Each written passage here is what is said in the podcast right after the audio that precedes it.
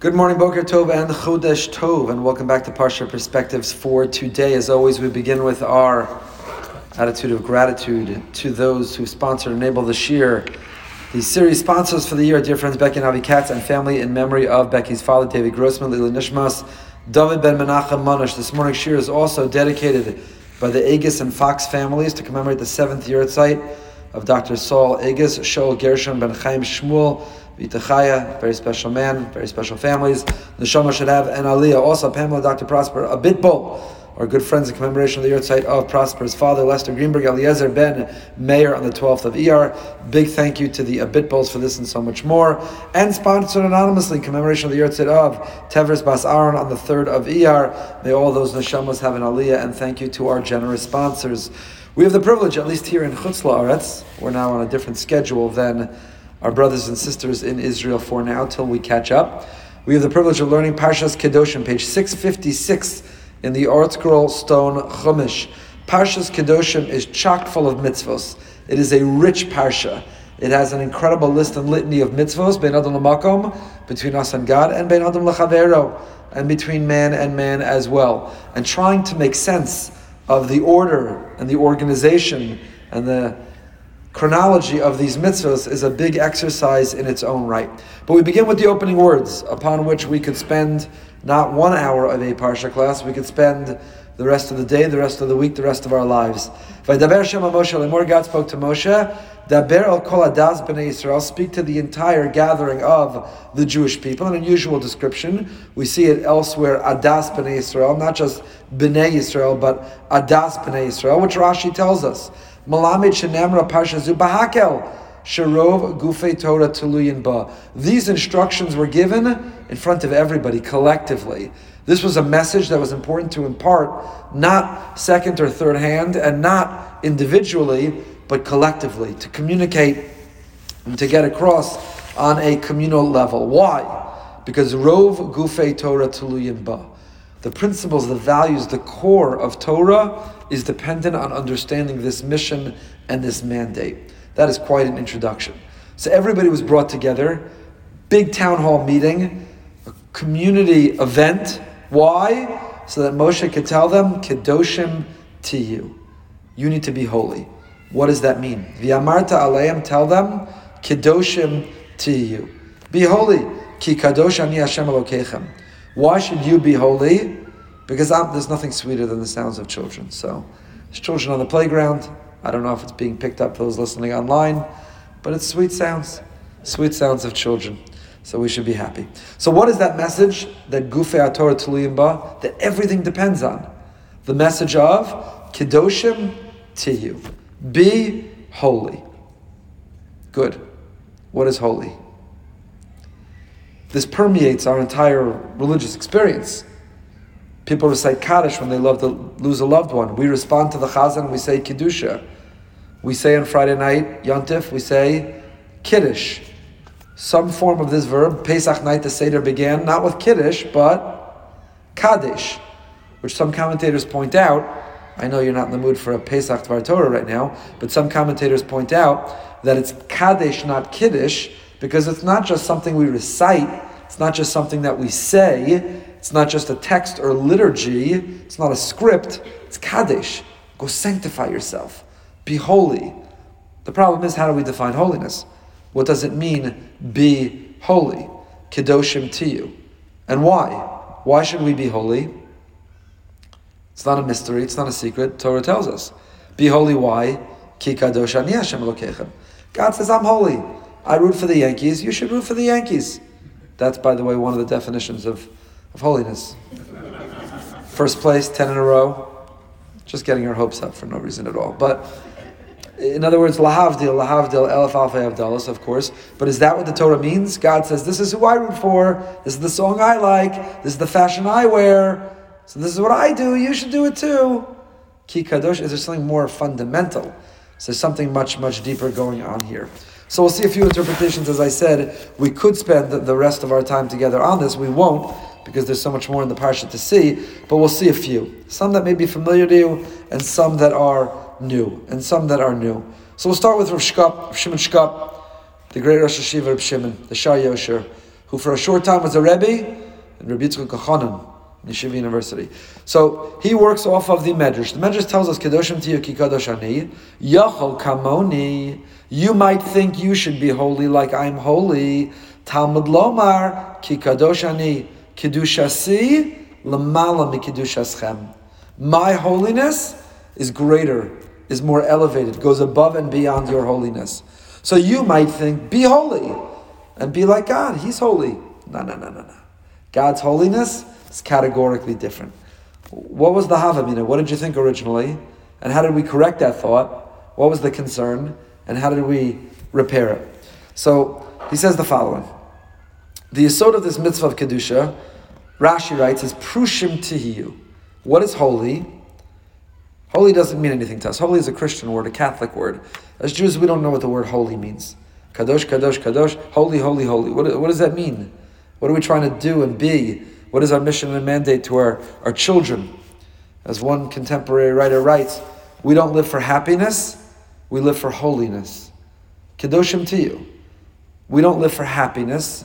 Our lives are not driven by the ambition for happiness. It's a modern invention. Whoever said you're entitled to be happy, whoever said you could find happiness, whoever knows what happiness is.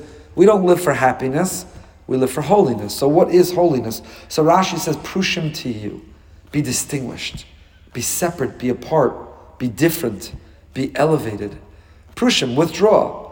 Doesn't only mean ascetic, it means you live with temptation and desire. Every one of us, every human being is made up of two dimensions. We live in two dimensions and we're made up of two instincts. We have an animal instinct. We have a nefesh bahami. We have an animal inside us. And that animal says, do what you want, when you want, how you want. Give in to that temptation. Give in to that urge. Give in to that instinct. Act and live compulsively. But then we have a chelik mamish. We also have a godly soul and a godly spirit, and it says, no. Be disciplined, be dignified, be in control. Separate yourself. Be apart and different and distinguished and elevated. Says Rashi, Kedusha, holiness, what is holy? By being different, by being elevated. Now it's very interesting. The Rambam, of his 14 books, is Yad HaChazaka. The Rambam has a book called Kedusha. And what laws do you find in the Rambam's book called Kedusha? I would have thought you'd find what's in Kedusha. What's in Kedusha? Yom Kippur, Shabbos. What are the holiest days? What are the holiest activities? That's not what you find there. You know what to find there? The laws of food and the laws of intimacy. Hilchas Machalas Asuros, and you have the laws of relations between a husband and wife. That's in Kedusha and holiness? And the answer is yes. Judaism doesn't expect or demand or want us to live an ascetic life. What Judaism wants us to do is not find holiness by escaping or transcending the physical world. Judaism wants us to experience the physical world, but differently, in a more distinguished way. Eat. Just not what you want, where you want, how you want, when you want, why you want. Eat when it's kosher. Be sensitive. Is it meat? Is it dairy? Don't go near dairy. Only eat meat no. That's my law, it's not the Torah's law. But Judaism says be conscious and conscientious of what you're eating. And how do you do that? Kedusha, holiness. By not like the rest of the world, just eating compulsively. Make a bracha before, make a bracha after, make sure it's kosher, and so on and so forth. Same is true when it comes to intimacy. We don't believe, and we see the other systems that do believe what a failure it is, because that's not the way the human mind and psyche were designed that you don't become holy through a life of celibacy. We see the terrible things that result when people are told be celibate your entire life. We believe holiness is get married. The holier you are in Judaism, you're not less married or less obligated in intimacy and the pleasure that comes from marriage. Not less. Greatest Gedolei Yisrael, the greatest Rosh Yeshiva, the greatest Rabbanim, the holiest women, men, tzaddikim, tzidkanios, have lots of children and lots of love and lots of affection and lots of intimacy. Because holiness is not living transcendent or apart or, or without celibacy or vow of abstinence or asceticism. Holiness is engaging the world, but in a separate, different, distinguished way. So Rashi writes, Kedoshim to you is Prushim tiyu. And the Ramban also expands on that with Arayas and so on and so forth. So Shimon Shkop says the following. He says, How do you understand this medrash? Why would I think that through precious, through not eating whatever I want, and not acting like an animal in my interpersonal relationships and relations, that I'd be like God? The Torah says, whoa, whoa, careful. You think you could be like God? No. Ki kadosh ani, kidushasi lamala mi kidushaschem. Strive and aspire for holiness, but be careful. Don't think you could be as holy as God. Your holiness is different than why would I think I could be? And what's the conclusion? I can't be. What's going on? So he says the following.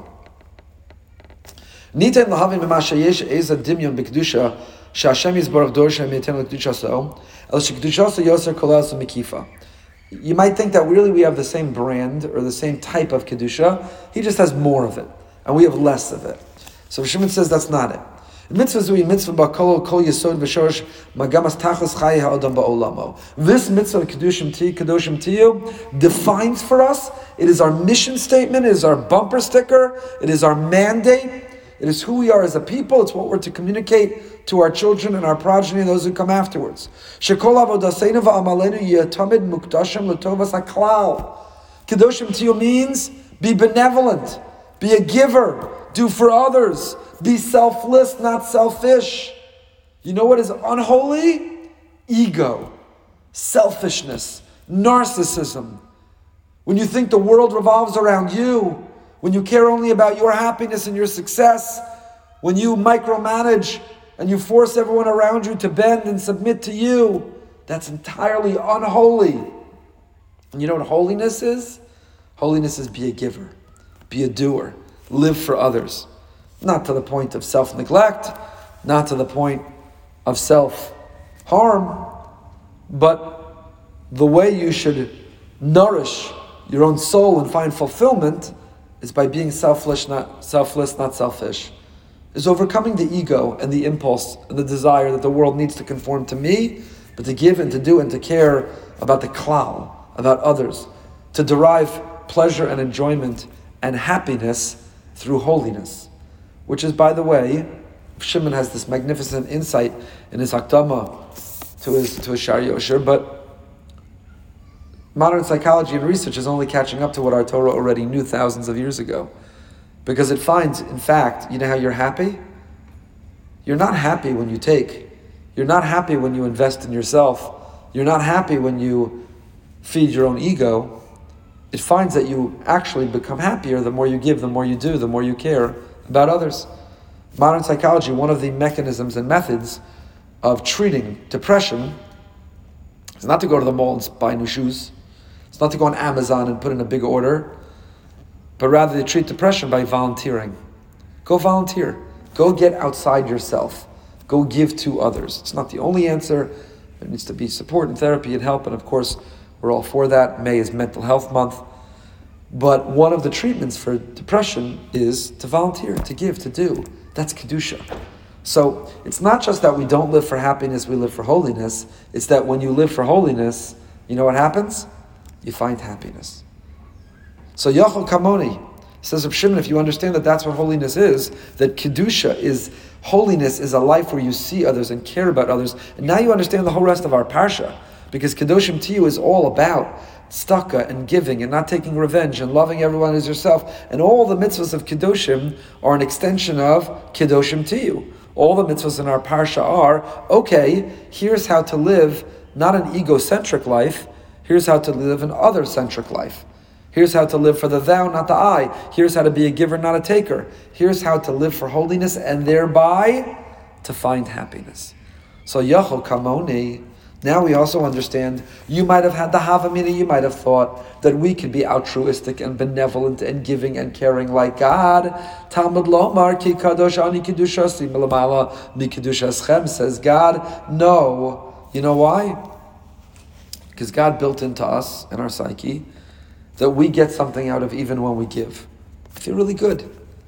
We do not, and we are not capable of having an absolute altruism, a pure benevolence. Why did God create the world? Why did God create us beyond the scope of our time this morning? But why did God create us? It was the ultimate act of giving. Had we not been created, we never would have missed being here. And God didn't create us because He needs us, because God has no needs. He's infinite, omnipotent, and perfect. So why did He create us? To give us the greatest good and the greatest pleasure that exists in the world. And what is that? A relationship with Him, access and contact to the divine.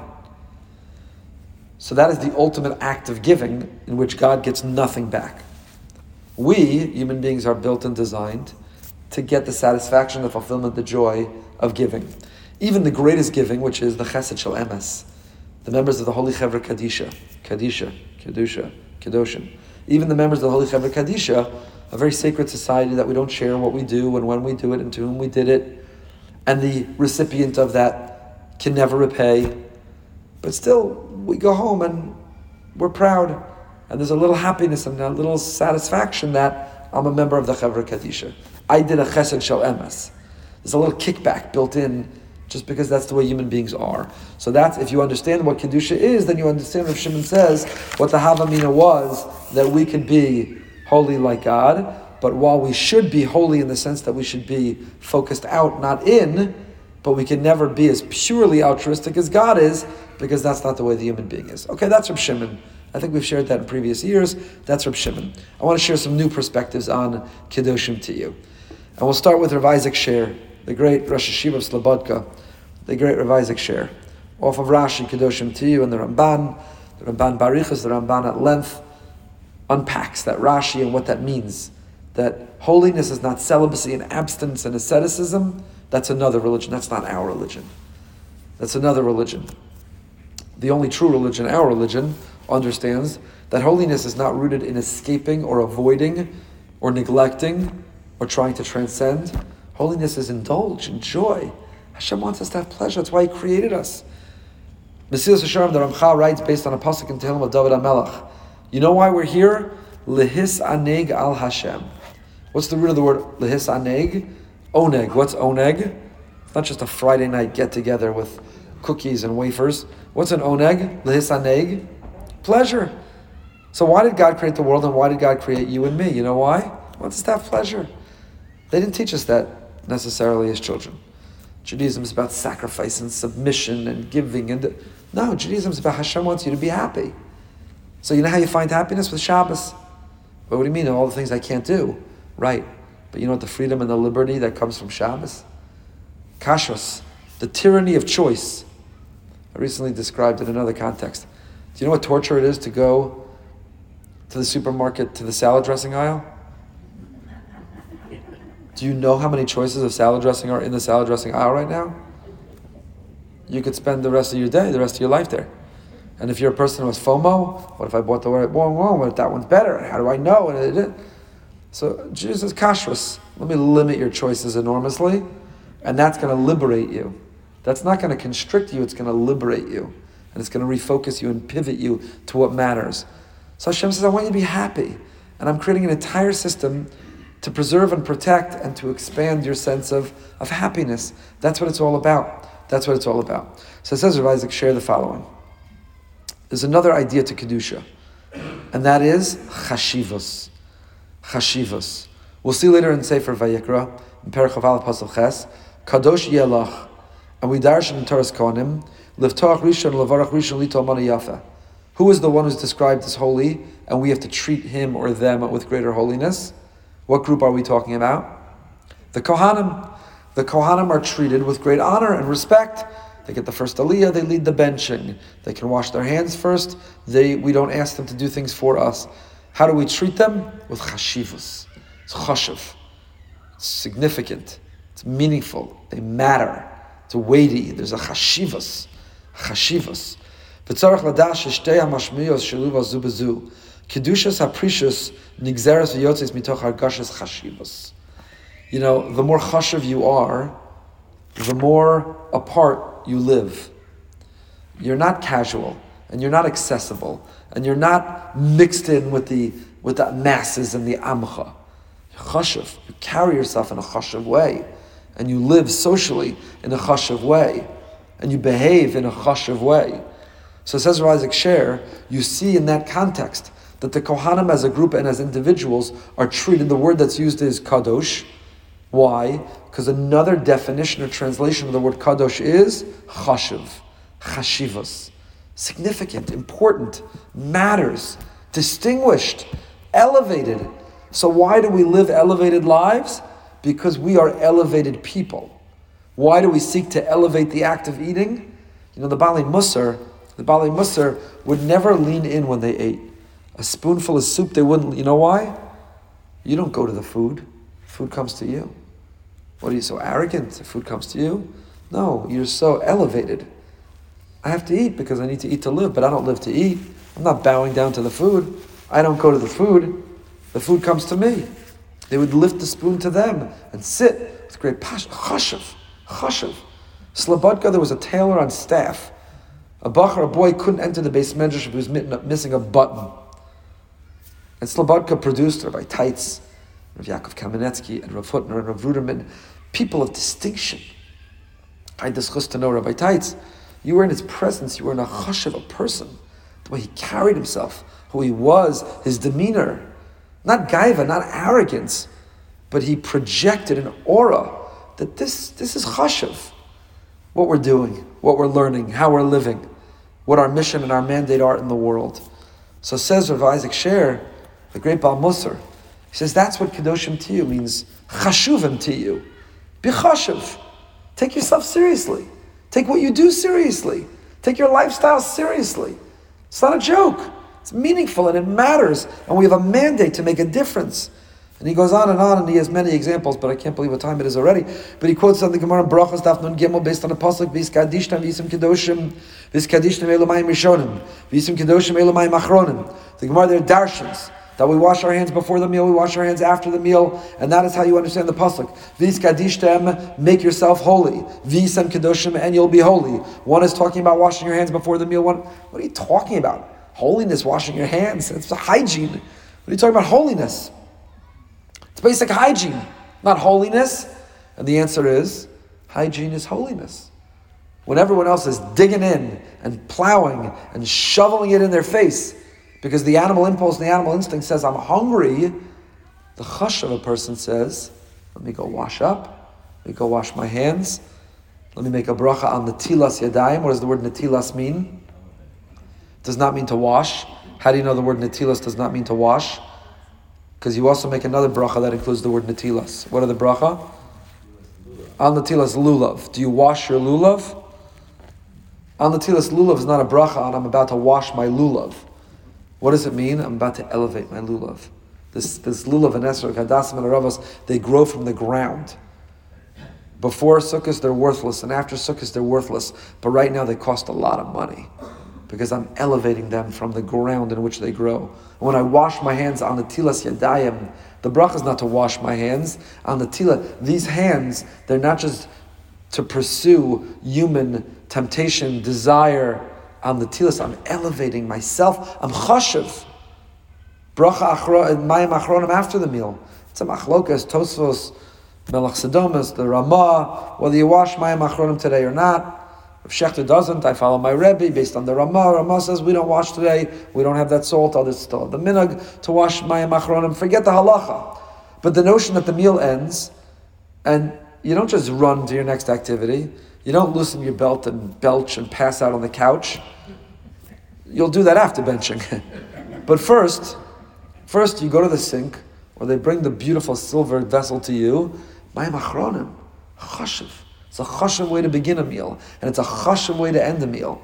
So says Rav Isaac Sher, every time you see that word, kadosh, kedusha, v'his kadishta, v'hisim kedoshim, translate as chashiv. It's a hush of activity, it's a hush of demeanor, it's a hush of disposition, it's a hush of a mandate and mission, it's a hush of role in this world.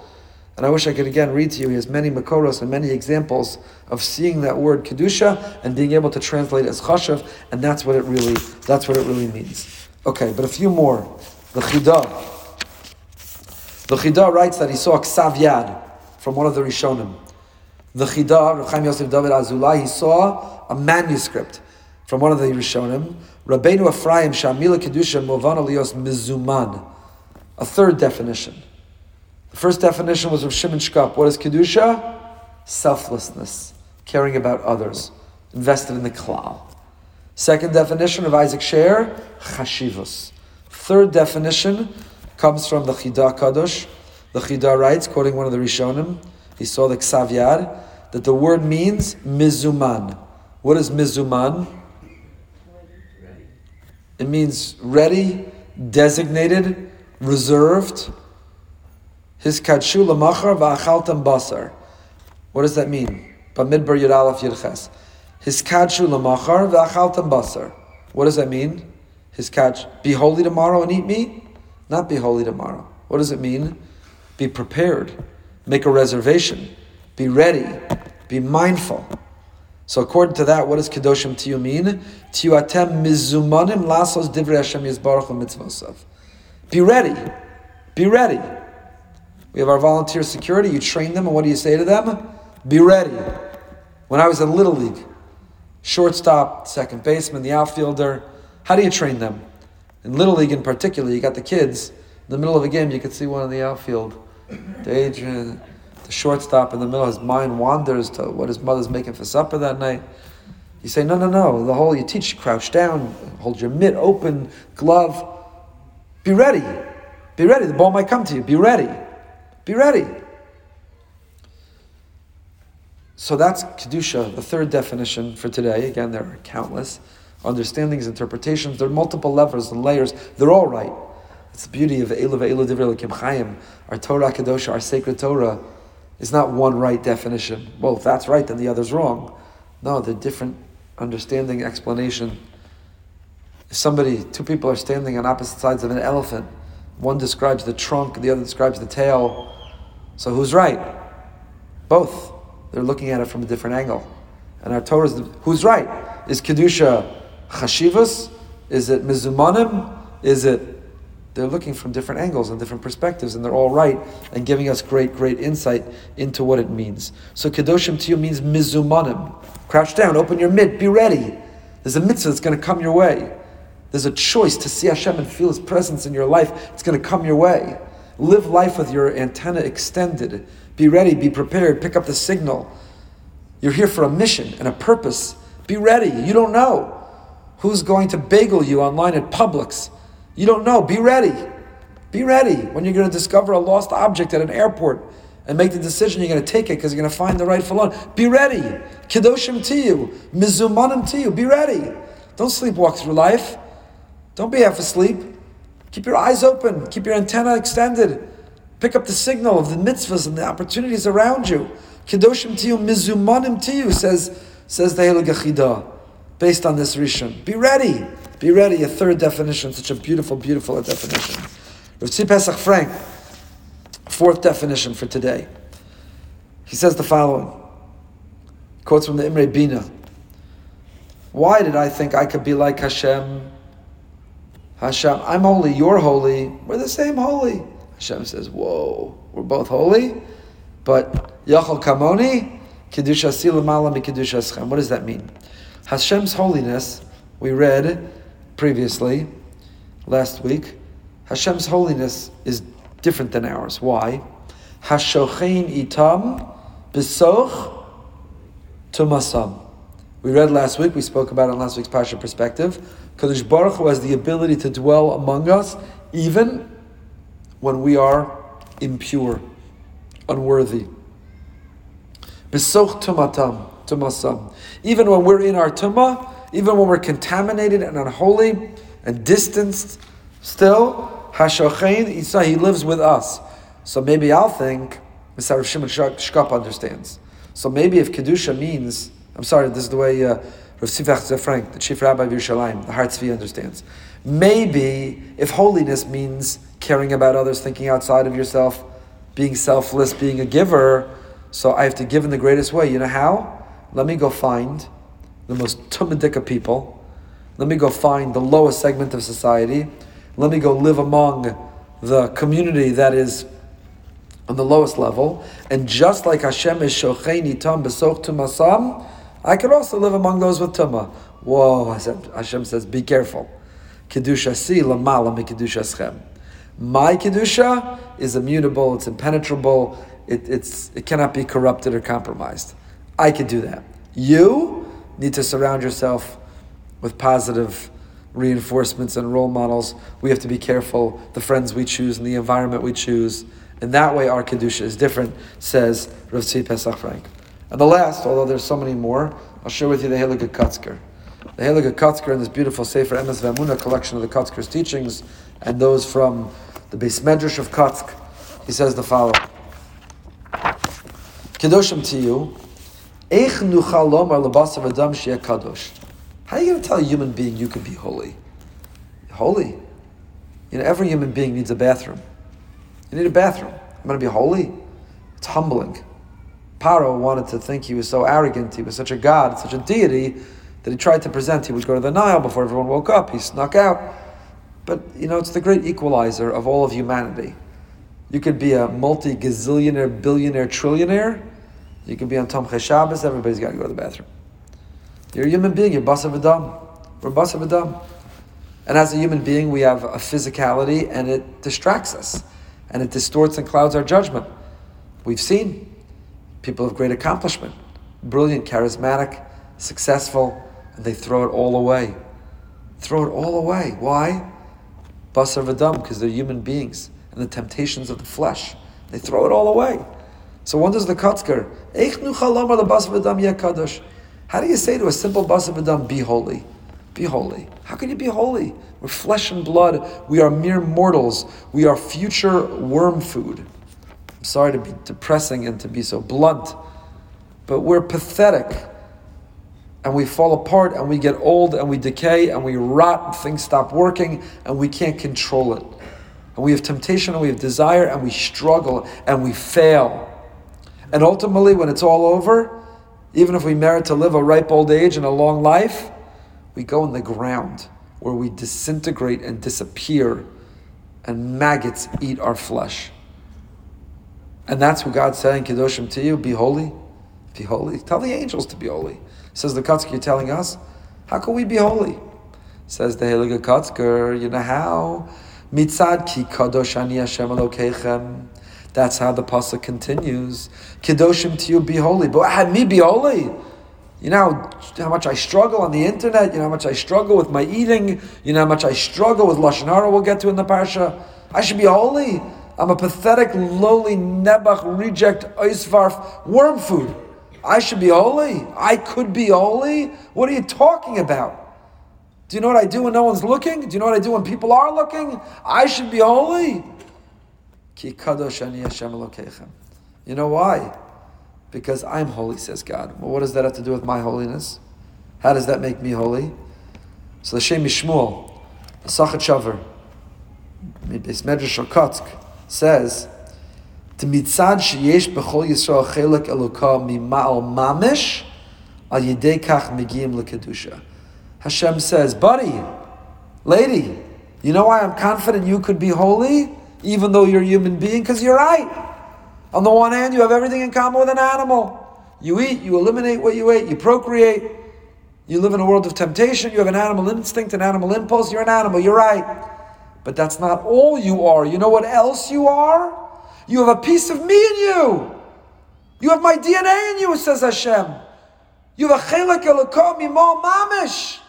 It's not that you're like me or similar to me or you want to be like me. You are me. You carry my DNA. You carry my strength and my skill and my courage and my sense of discipline and my dignity. You have it in you. You have that capability and you have that capacity.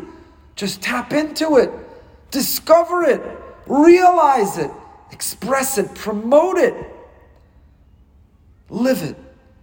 Be confident that you have it. Kikadoshani. You can be holy. I, how can I be holy? I'm an animal. I'm tempted to act like an animal, but you're also a piece of me. Kedusha, see, you have kikadosh ani, because you have me in you. That's what the Shem Yishmuel writes elsewhere.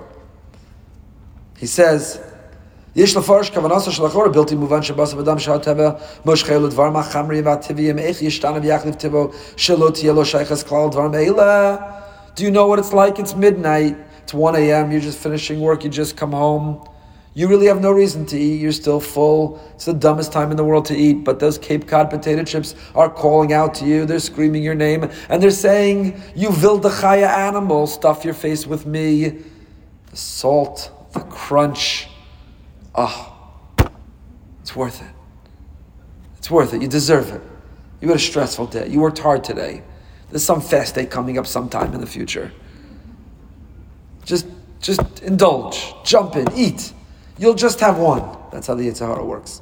Just a little stick of salt, a little crunch, just one, a good one. You'll find it with 17 folds, just a good one. Kettle, kettle cooked, you know, not the half of one. You'll find a good one. You know what I'm talking about. Folded over 17 times, like a gewaltige crunch. You just take the one. You just take the one. And the next thing you know, you're on the bottom of a jumbo bag from Costco, and you hate yourself. That's it. I'm talking about my neighbor, theoretically. I have no knowledge of such an experience. So you say, Do you know what I am? I'm a pathetic, lowly, I, I, I shouldn't have, I didn't want to, and I swore I wouldn't, and I feel gross after. I'm just a, I'm a nothing. Hashem says, You're an everything. It's okay, you failed this time, you'll win next time. These are battles. You lost a battle, you'll win the next battle. How are you going to win the next battle? Because in that moment that you confront that cabinet, there's a lot of strategies to how to win the battle. I'm told. There's a lot of strategies. But one of them is, is there's a piece of Hashem in you. You have the strength. You have that strength in you. Not where is that strength and how can I discover that strength and where will I find that strength? We have that strength. Writes the How? How can I transform and how can I convert myself? How can I overcome my nature? Do you know my natural pull? Do you know my nature? Somebody flies off the handle. Somebody gets filled with rage. Somebody screams at their spouse or their children. They ruin their relationships. And when they're confronted, they say, What can I do? This is my nature. You hear people all the time.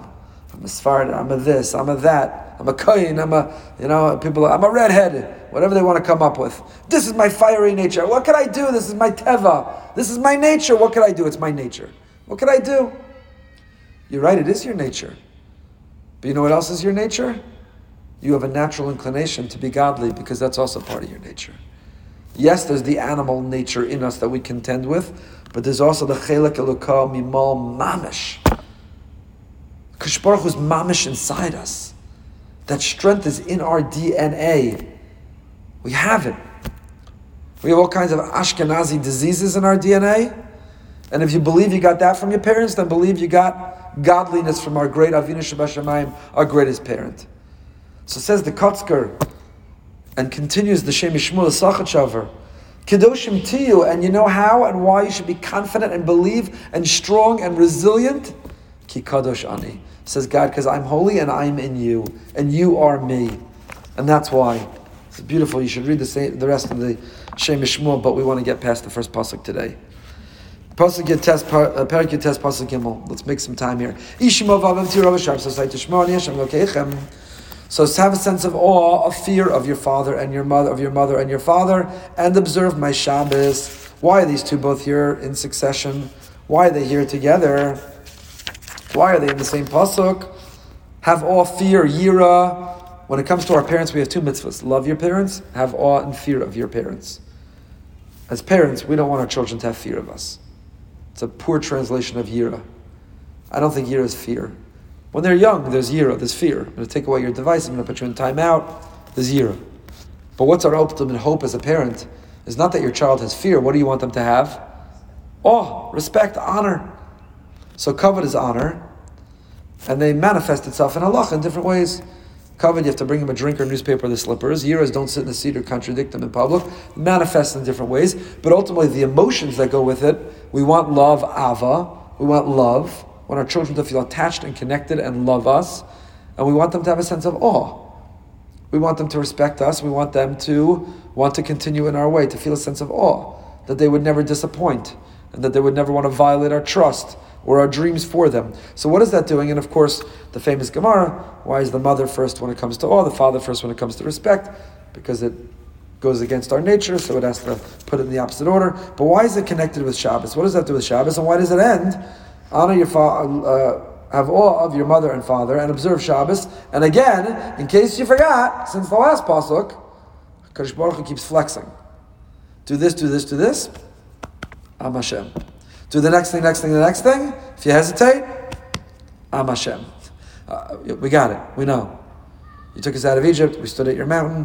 You split the sea, and you've reminded us every three seconds. Why does it keep reminding us all over this parsha, over and over and over again? The Aruch HaShulchan, Vichim Michal Epstein, on Bezdin of Nevardik, Aruch HaShulchan, in the Drushas, Kol Ben Levi, writes the following.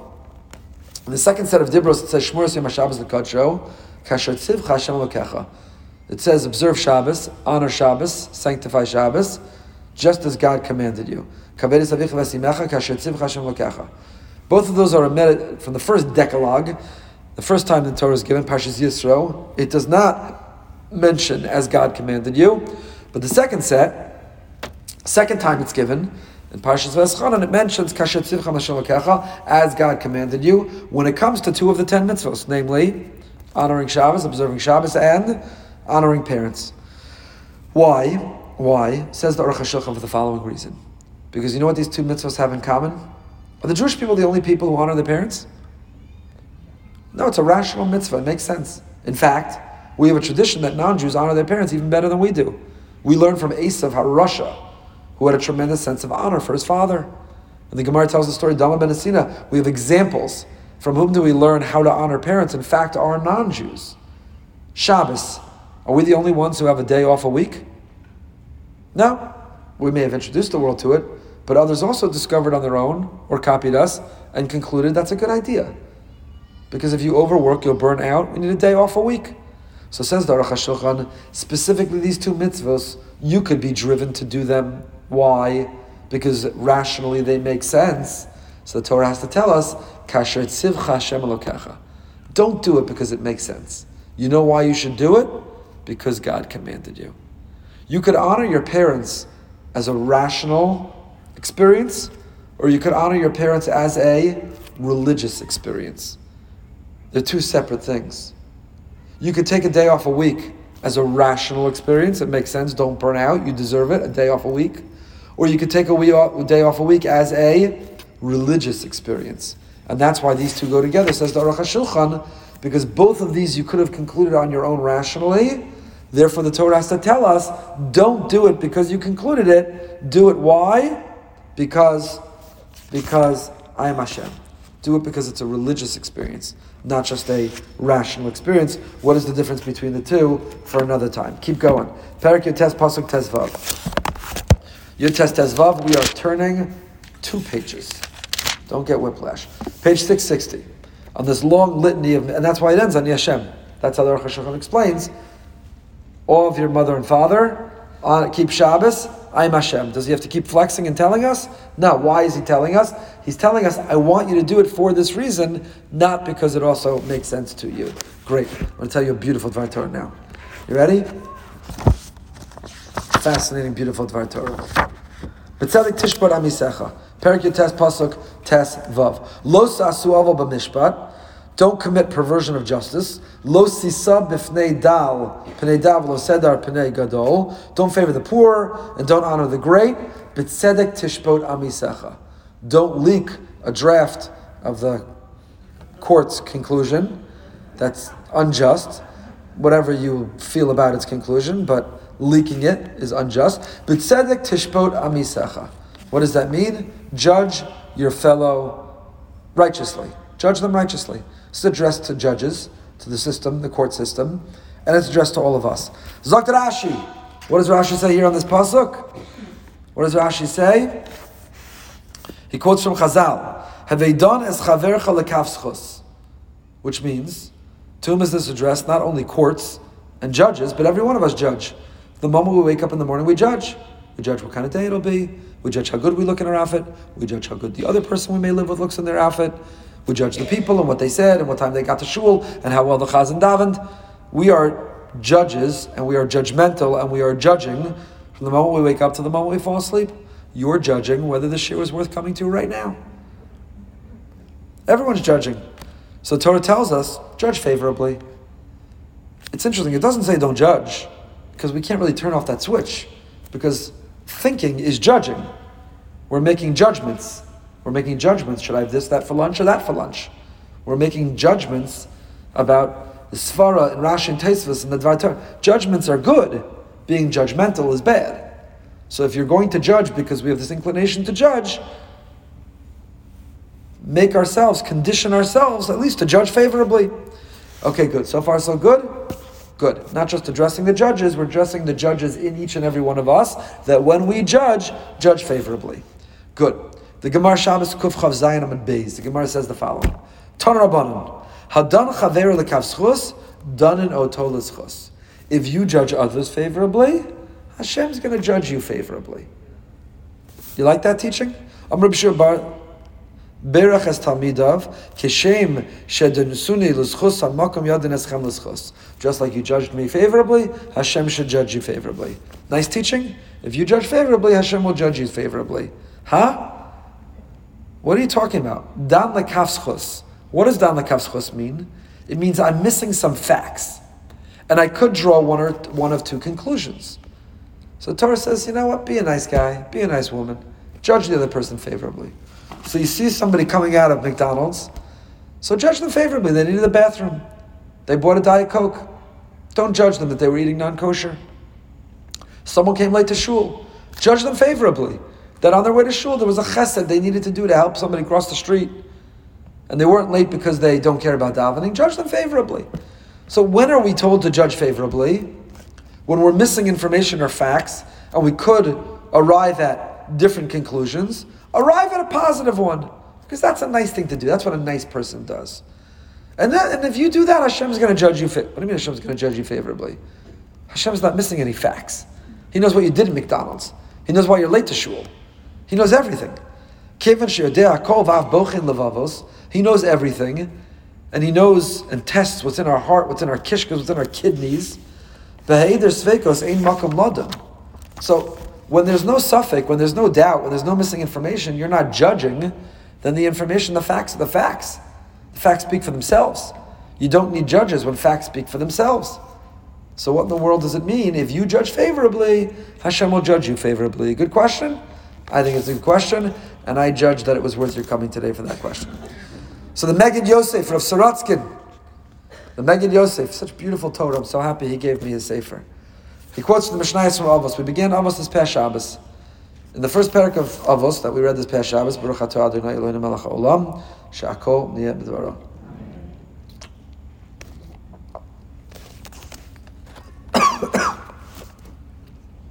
It says the following. Have they done as kola adam lekavschus, akosha tishma alav, amor, sheniskaven the tova sheteda babira sheino kain. Whatever you hear about someone, assume favorably, judge them favorably, until you hear that you can't anymore. Until you know, until you become aware of the facts in such a way, they present themselves in such a way that you simply can't judge them favorably.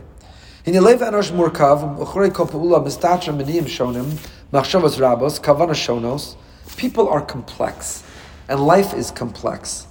And there's so much that goes into a person. Do we know a person's background? Do we know what they're contending with? Do we know their baggage?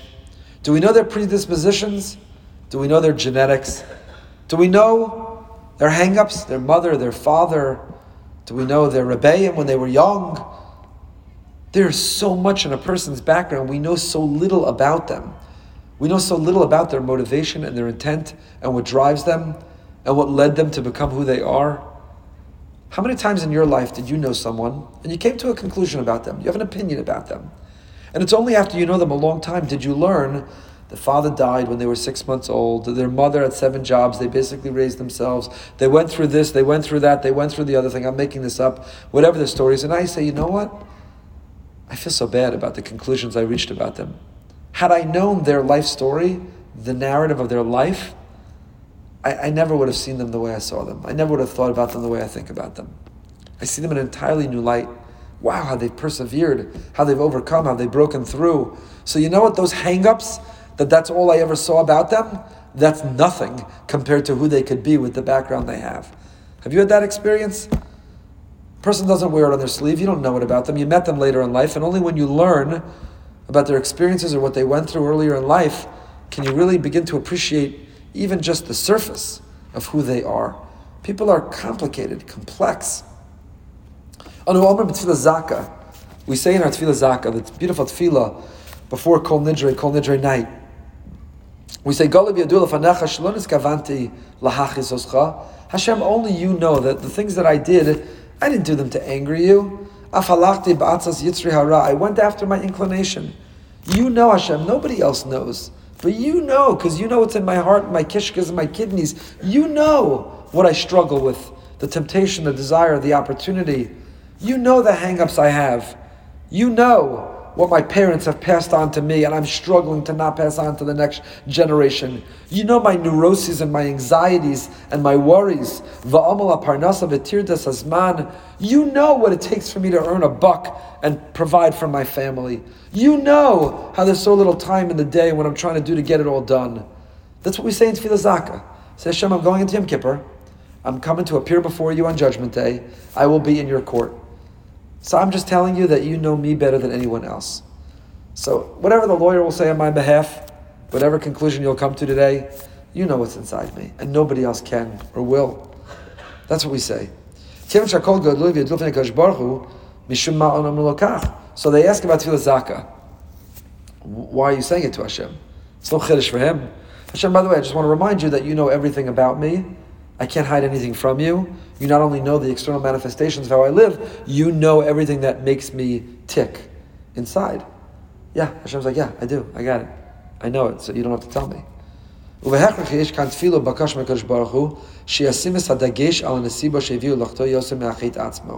why are we saying that? We're advocating on our own behalf. And how is that an expression of advocacy? What we're saying to Hashem is, look, Hashem, externally, I did it. Guilty is charged. But internally, you know what drives me. So please don't focus on the external act. Have some compassion and flexibility because you know the internal drive. So based on that insight in Tefillah Zaka, says Rav Sorotzkin, the Megid Yosef, now we know. Baruch. Now we understand what we're appealing to from Hashem. When I see somebody act around me, I can either look and judge and conclude only based on the external act, or I could say, you know what, I'm not focused on the act. I'm sure there are things that they're going through internally that I don't even know. They're fighting battles I know nothing about. So just like where we put our focus and attention when it comes to others, then Hashem will focus that when it comes to us. So you're right, how can you compare? When it comes to others, we don't have information. That's why we're judging favorably. When it comes to us, He knows everything. So what do you mean judging fit? Saying even though you know everything, don't focus on the external act. Have compassion and flexibility because you also know the internal struggle. You know who we are and what we've gone through and what our lives are about, and we're begging and appealing to you to be flexible and to be compassionate. Others, we quoted of Sifas Frank, his son-in-law, his son-in-law writes Rabbi Menachem ben Zion Zaks, notice the Mishnah Pirkei doesn't say have they done es ha'adam lekafschus. What does it say? Have they done es kol ha'adam lekafschus. What do you mean kol ha'adam? It's an extra word. Why does it say judge the entire person favorably? You know what the answer is? If I zoom in the lens on this moment in time, I say, ah, this rasha merusha, ah. But if I zoom out the lens, kol ha, is, have they done as kol ha'adam? I say, you know what? The total picture of that person is pretty good. So I caught them in a bad moment. And that's also true in terms of how to be a good friend, because it's the same Mishnah. The same Mishnah in Avos says, be a good friend and judge the whole person around you favorably. Meaning, you know what a good friend is? The good friend says, you know, I sent the text and you never wrote back. So either I could decide I'm going to fight and I'm not doing it, I'm not reaching out again, and I always initiate and they didn't even get back to me. Or you could zoom out the lens and have it done as kol ha'adam. You say, you know what, this is a good friend. We've been through a lot together, thick and thin. We've cried and we've mourned and we've celebrated and we've danced. I'm going to be judge kol ha'adam. I'm going to judge the whole person and the whole relationship, not just this moment in time. And when we do that, we say, Hashem, look at the big picture of my life. You caught me at a bad moment. Guilty is charged. I did the wrong thing. But if we see the totality of the other person instead of only that little act, then Hashem will see the totality of us instead of only that little act that He caught us in. Perak Yutes. Next Pasuk. Lo selech rachil lo adam reach ani Hashem. Notice again how that Pasuk ends with Ani Hashem. Hashem keeps flexing. Ani Hashem. Ani Hashem. Am Hashem. Each time he's not flexing. He doesn't need us to remember. Why is he saying it? Because there's something about that mitzvah where it's important to remember He is us, He is in us. So, what is this mitzvah? Do not, lo selech rachil ba'amecha, don't be a gossip monger. Don't share lashon hara. Don't spread lashon hara. I told you, I don't remember. When I was growing up, there was a guy in my shul who used to say, "I don't repeat lashon hara." So listen carefully the first time. Lo selech rachil ba'amecha. Don't be a gossip among your people. Losamar adam reyacha, and don't stand idly by. What do these two things have to do with each other? Losamar adam reyacha, and uh, sorry, lo selech racha ba'amecha, lo adam. So the Chofetz Chaim quotes from the Shla Kadosh. Chofetz Chaim says the following. Torah is telling us lo selech rachil lahoris lo neshachit ina rak ala dibur elegama lahalicha. What, what's the question? It should say lo sidaber rachil. Don't speak gossip. It doesn't say don't speak gossip. What does it say? Lo selech. What does lo selech mean? gossip monger. Nobody ever heard that word before other than on the Pasuk L'selech Rachil. We have certain biblical English words that we never use in any other context. Gossip monger is one of them. I wouldn't recommend trying that casually with your non-Jewish friend at work. The word gossip monger, not a very popular word. So, where does it come from? Rachil is gossip. It doesn't say don't speak gossip. It says lo selech. Don't transport gossip. Don't travel for gossip. Lo selech, don't go to gossip. Don't go to. So why does it say don't go to gossip? It should say don't speak gossip.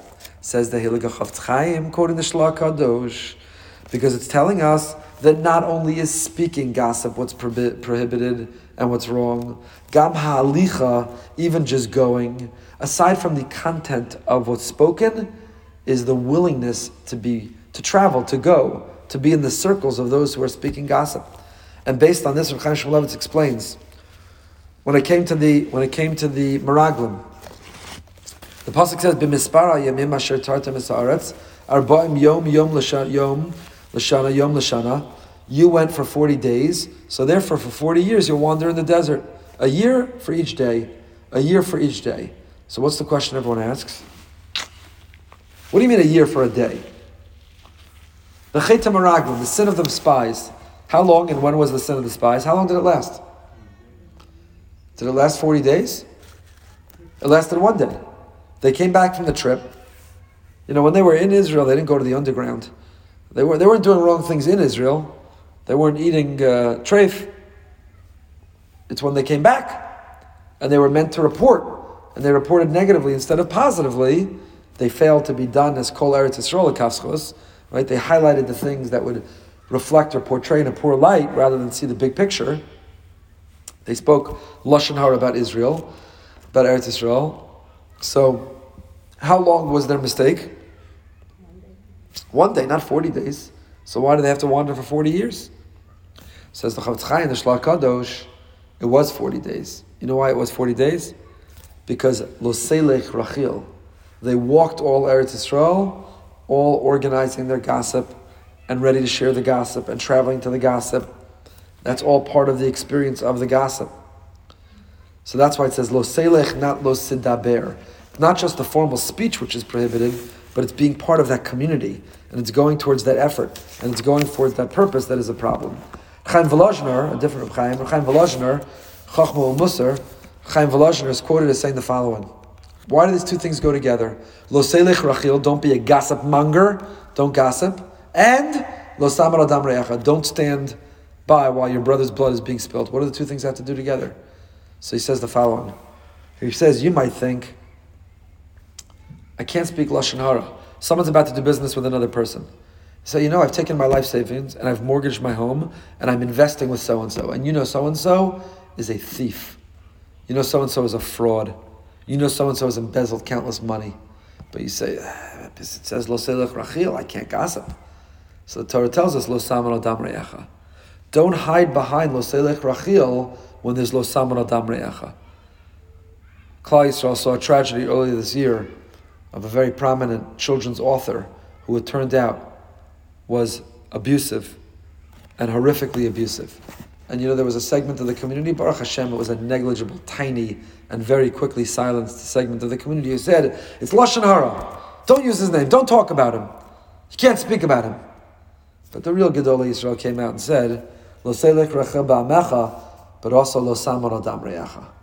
When it's lo samar adam reyacha, when your brother's blood is going to be spilled, if you're silence and you're going to hide behind lashon hara, how many rabbis, how many community leaders, how many men and women have failed to report dangerous people, have failed to confront dangerous people, and they hid behind the excuse of its lashon hara. So the Torah says, the Torah puts it in the same pasuk to say, true, we have a prohibition against lashon hara, but not at the expense of hurting another person. Lo samar adam reyacha supersedes, it trumps lo selech ba'amecha. What an important teaching of Chaim Volozhiner. What an important teaching. Don't ever use the excuse or hide behind the prohibition of Lashon Hara to protect somebody who's a danger, a threat, or has harmed or injured, particularly children, but for that matter, anyone. Next, Perek Yud-Tes Pasuk Zion. A couple more here. Give me two more minutes. Next pasuk, we're going right now in order. Lo achicha Don't hate your brother in your heart. Rebuke him. And don't bear his chait by not confronting and by not rebuking. What's going on? So Rabbeinu Yonah writes something in Shaarei Teshuva. The great Rabbeinu Yonah, the great Rishon writes, "Who's harnu b'zel lahasir min midas hasina." With this pasuk, "Lasisnes achicha bilvavecha," don't hate your brother in your heart. Rabbeinu Yonah comes along and says, "We're warned here, we're cautioned here to remove hatred." Now that's not what it says. It says, "Don't hate your brother in your heart." To which Rabbeinu Yonah understands, condition yourself to never have hatred. Remove and eliminate hatred. So what happened? So Rabbi Cheskel Levenstein, the Mashgiach of Ponevezh, explains that Rabbeinu Yonah is not defining the prohibition differently. He's giving us the methodology and the strategy how to fulfill it. And what he's saying is the following. If you're a person who's capable of hatred, then you're going to find people that you hate. But if you eliminate hatred, such that you never feel it. Hatred is an anathema to you. Hatred is in, intolerable to you. Hatred is something you're incapable of. Then you're never going to hate the other. You'll never hate the other. Last week we had Yom HaShoah. We had a Yom HaShoah, a very powerful Yom HaShoah program. Sam Ron, a survivor, 98 years old. He's hid by a Polish family, and then he was in the concentration camp, a slave labor camp, survived the death march, moved to Palestine, was shot at by Arabs, fought in the Israeli army in the founding of the state. His life story is just incredible. He said something, he said something that I've heard from another prominent survivor in our community. It was interesting, not coordinated. When I said, What is the message you want to leave on Yom HaShoah? What do you want to tell us and the next generations of what is the takeaway of Yom HaShoah? He said, Never hate. Hate is what began it all. Confront, oppose, challenge, but never allow yourself to hate. That word, that feeling, that emotion, hate, eliminate it. Now, yes, Hashem Sinura, there is this notion of holy hatred in a sense, but it doesn't mean hate there either. As an emotion, it's dictating an action, a verb, what we need to do to confront that which is inconsistent with Hashem's vision for this world. Norman Frajman, another great survivor, who was in the Warsaw Ghetto, and survived Majdanek, and told us the same message eliminate hatred. And that's how Rabbi Cheskel Levenstein explains this Rabbeinu Yonah. What Rabbeinu Yonah is saying is, Lahasir min afshenu midas hasina.